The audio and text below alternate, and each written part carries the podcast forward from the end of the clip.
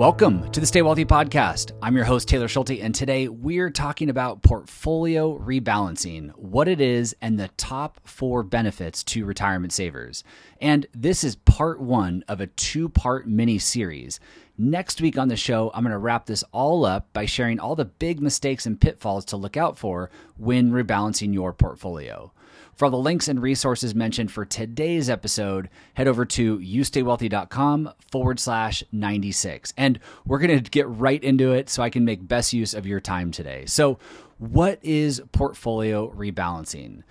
Let's just start with making the assumption that for everybody listening, you have a, a, documented asset allocation for your investments. For example, you might have 60% in stocks and 40% in bonds.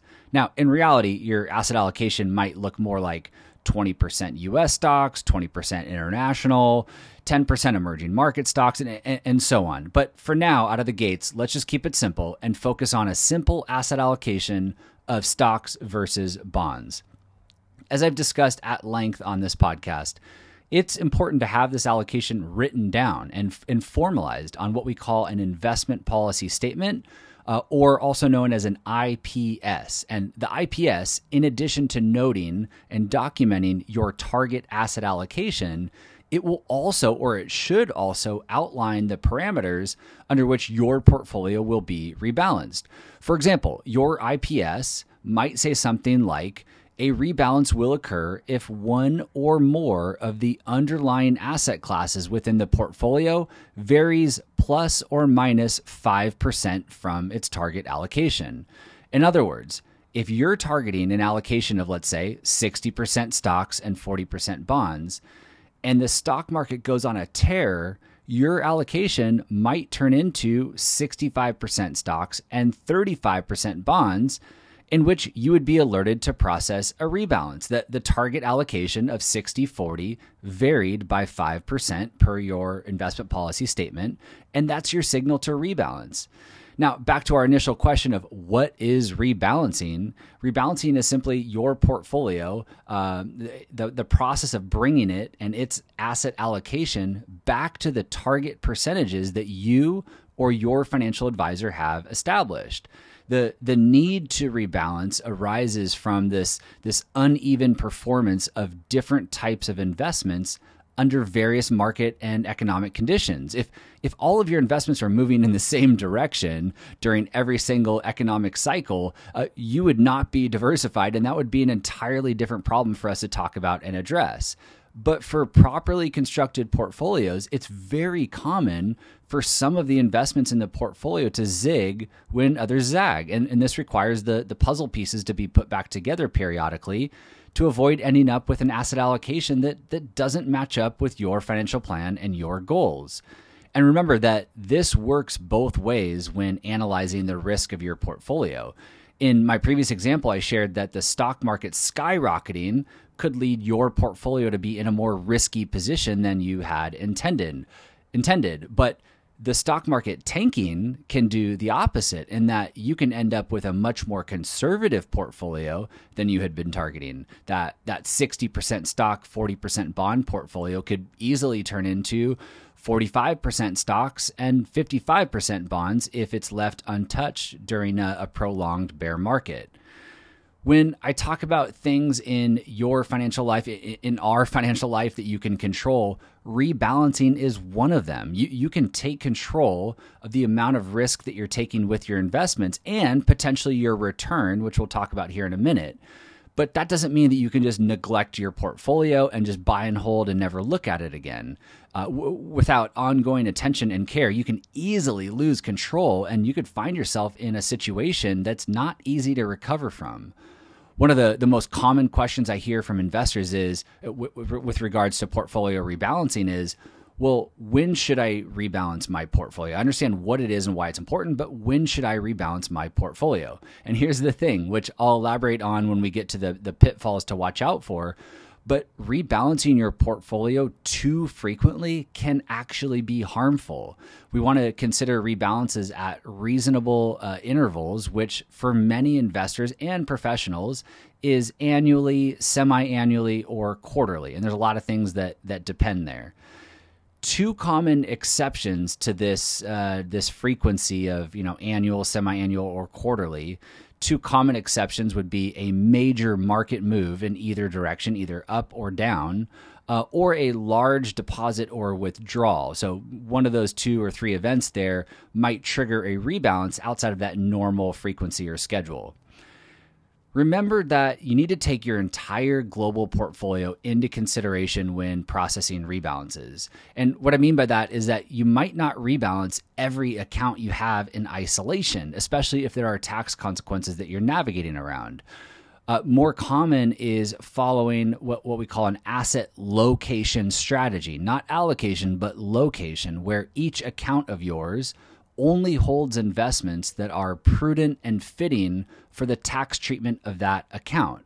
Uh, a, a, common asset location strategy, which I've discussed before, uh, is to hold all of your bonds in your retirement accounts, like your 401ks and traditional IRAs, and all of your stocks in a taxable brokerage account.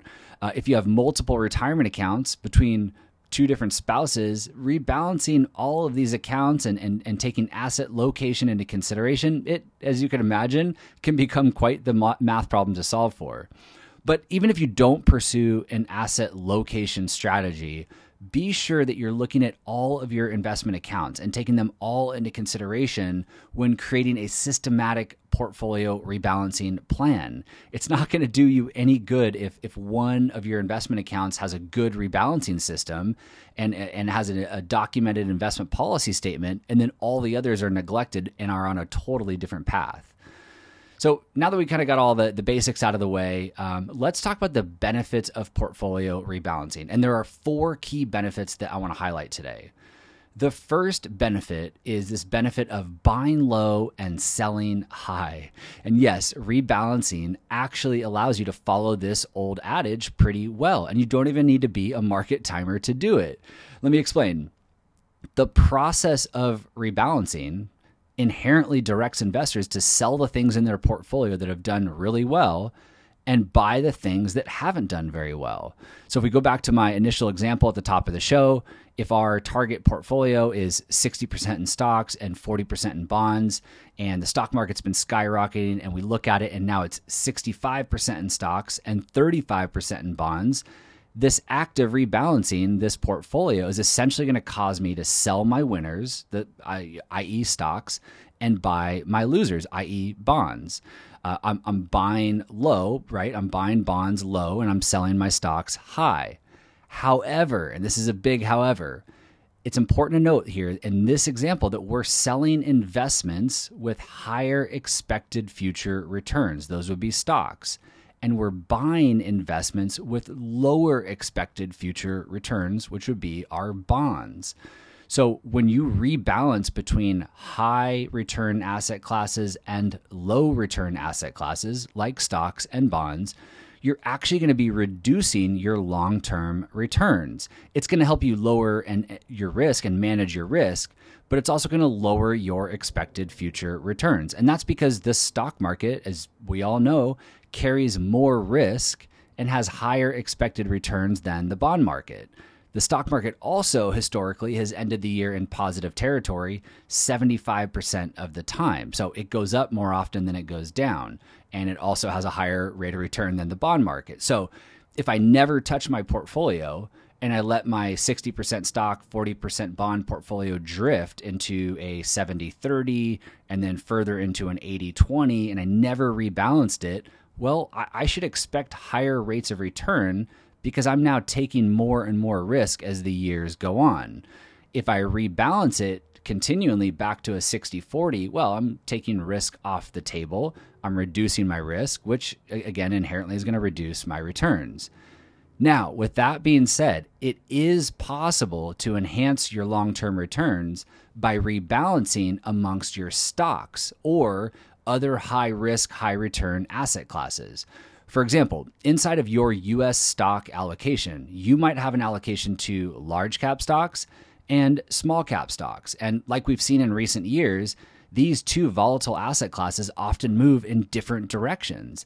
And rebalancing between these two asset classes versus just buying and holding them has shown to actually boost long term returns, according to a research paper by William Bernstein, which I'll be sure to link to in the show notes.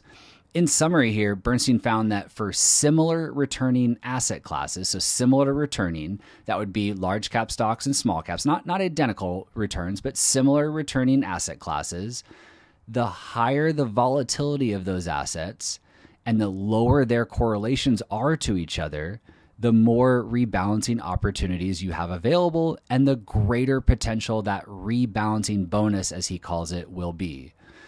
This all leads to benefit number two, which kind of summarizes benefit number one, and that is rebalancing allows you to maintain your risk and your desired asset allocation. If you do it correctly, if you if you process your rebalancing correctly, at the end of the day, systematic portfolio rebalancing produces a benefit to the investor, either in the form of higher long-term returns, which we just talked about, or the management of risk. The goal for many investors, which is especially true for the, the clients that we work with at my firm, isn't necessarily to boost returns and try to beat the market, but it's to manage risk. I, have said it, you know, tons of times before here. The, those three to five years prior to retirement and those first three to five years in retirement are those are arguably the most vulnerable you know uh, years of your investments and your financial plan and, and managing risk and avoiding those large drawdowns during those time periods is absolutely critical. The good thing is is that systematic rebalancing is a huge help to managing risk during that time period.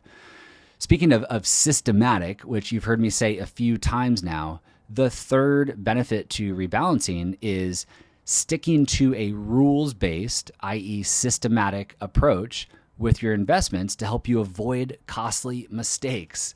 So let me explain.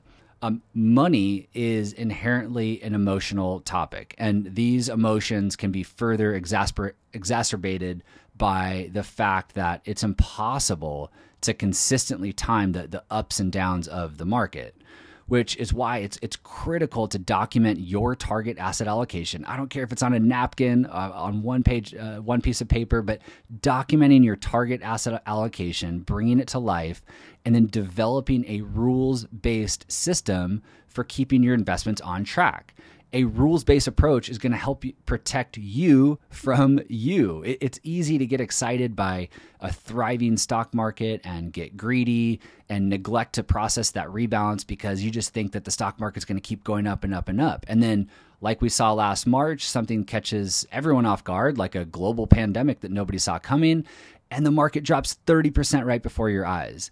So, by having a system in place, or hiring a financial advisor to create and manage that system for you, it takes the emotion out of play and it ensures that your investments re- remain in line with your investment policy statement and your investment policy statement remains in line with your retirement plan. Uh, like I've said, your retirement plan, uh, or I should say, your investments shouldn't change unless your investment policy statement changes and your investment policy statement shouldn't change unless your retirement plan changes. So, by having this system in place, it again protects you from you and ensures that everything remains in line working together towards your goals. Number four, speaking of hiring a financial advisor, that is the fourth benefit of rebalancing, which is that it holds your financial advisor accountable. Uh, retirement savers place a lot of trust in their financial advisor. Uh, many of those people, uh, those retirement savers, they want to know that one, their financial advisor has a documented investment plan in place and a system for managing the investments prudently and two, they want to know that there are guardrails in place to prevent their financial advisor from going rogue with their money and making a rash decision to say, you know, buy Bitcoin or buy GameStop stock, or even just simply try to time the market by jumping in and out when, whenever they feel like it. By having that investment policy statement in place with your financial advisor and a documented rebalancing plan, uh, you can in turn feel more confident turning over the keys to a professional, knowing that there are ways to track their work and hold them accountable. So, to recap, the four benefits to portfolio rebalancing are one, buying low and selling high, Number two, managing risk and maintaining your target allocation. Number three, creating a rules based approach to avoid costly mistakes. And number four, a method for holding your financial advisor accountable. As mentioned at the top of the show, there are also a number of drawbacks and mistakes and pitfalls to watch out for when it comes to rebalancing, which I'll be sharing with you next week on the podcast in part two of this mini series. For all the links and resources mentioned today, head over to youstaywealthy.com forward slash 96. Thank you, as always, for listening, and I will see you back here next week. This podcast is for informational and entertainment purposes only and should not be relied upon as a basis for investment decisions. This podcast is not engaged in rendering legal, financial, or other professional services.